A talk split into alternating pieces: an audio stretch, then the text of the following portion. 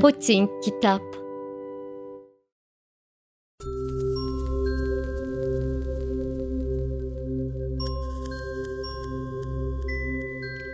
Dokuzuncu Bölüm Prens gezegeninden kaçarken bir yaban kuşu sürüsünün göçünden yararlanmıştı.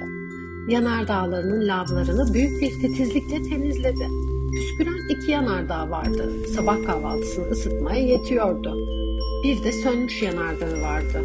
Ama ne olur ne olmaz diyerek onu da süpürdü. Çünkü iyi temizlenmiş yanardağlar püskürmeden yavaş ve düzenli bir şekilde yanar. Volkanik püskürmeler ise ocaktaki alevler gibidir. Dünyamızdaki bütün yanardağları süpürerek temizlemek bize göre değildir tabi. Başımıza dert olmaları bundandır. Küçük prens son baobab sürgünlerini sökerken duygulanmıştı. Bir daha geri dönemeyeceğini sanıyordu. Çiçeği son kez sulayıp fanusu üstüne koyduğu sırada dokunsanız ağlayacak gibiydi. Hoşça kal dedi çiçeğe. Çiçekten ses çıkmadı. Hoşça kal dedi yine. Çiçek öksürdü. Ama nezle olduğundan değil. Neden sonra?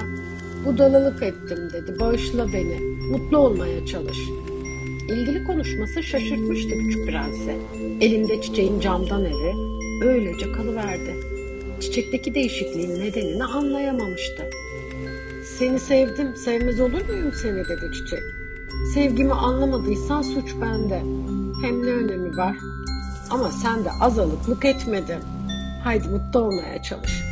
Şu fanus da kalsın. İstemiyorum artık. Ya rüzgar? O kadar da üşümedim. Serin gece havası iyi gelir. Ne de olsa bir çiçeğim. Ya hayvanlar? Kelebeklerle dost olmak istiyorsam iki üç tırtıla da katlanmalıyım. Kelebeklerin güzel olduğu söylenir. Zaten başka kim gelir yanıma? Sen uzakta olacaksın. Hayvanlara gelince hiçbirinden korkmuyorum. Benim de pençelerim var. Dört dikenini gösteriyordu bunu söylerken. Haydi oyalanma artık. Bir kez koymuşsun aklına gitmeyi. Çek git.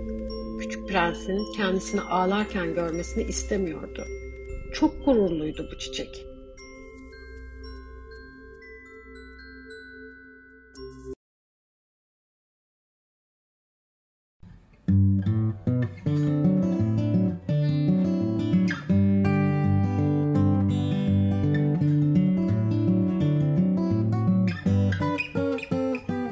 Poçink Kitap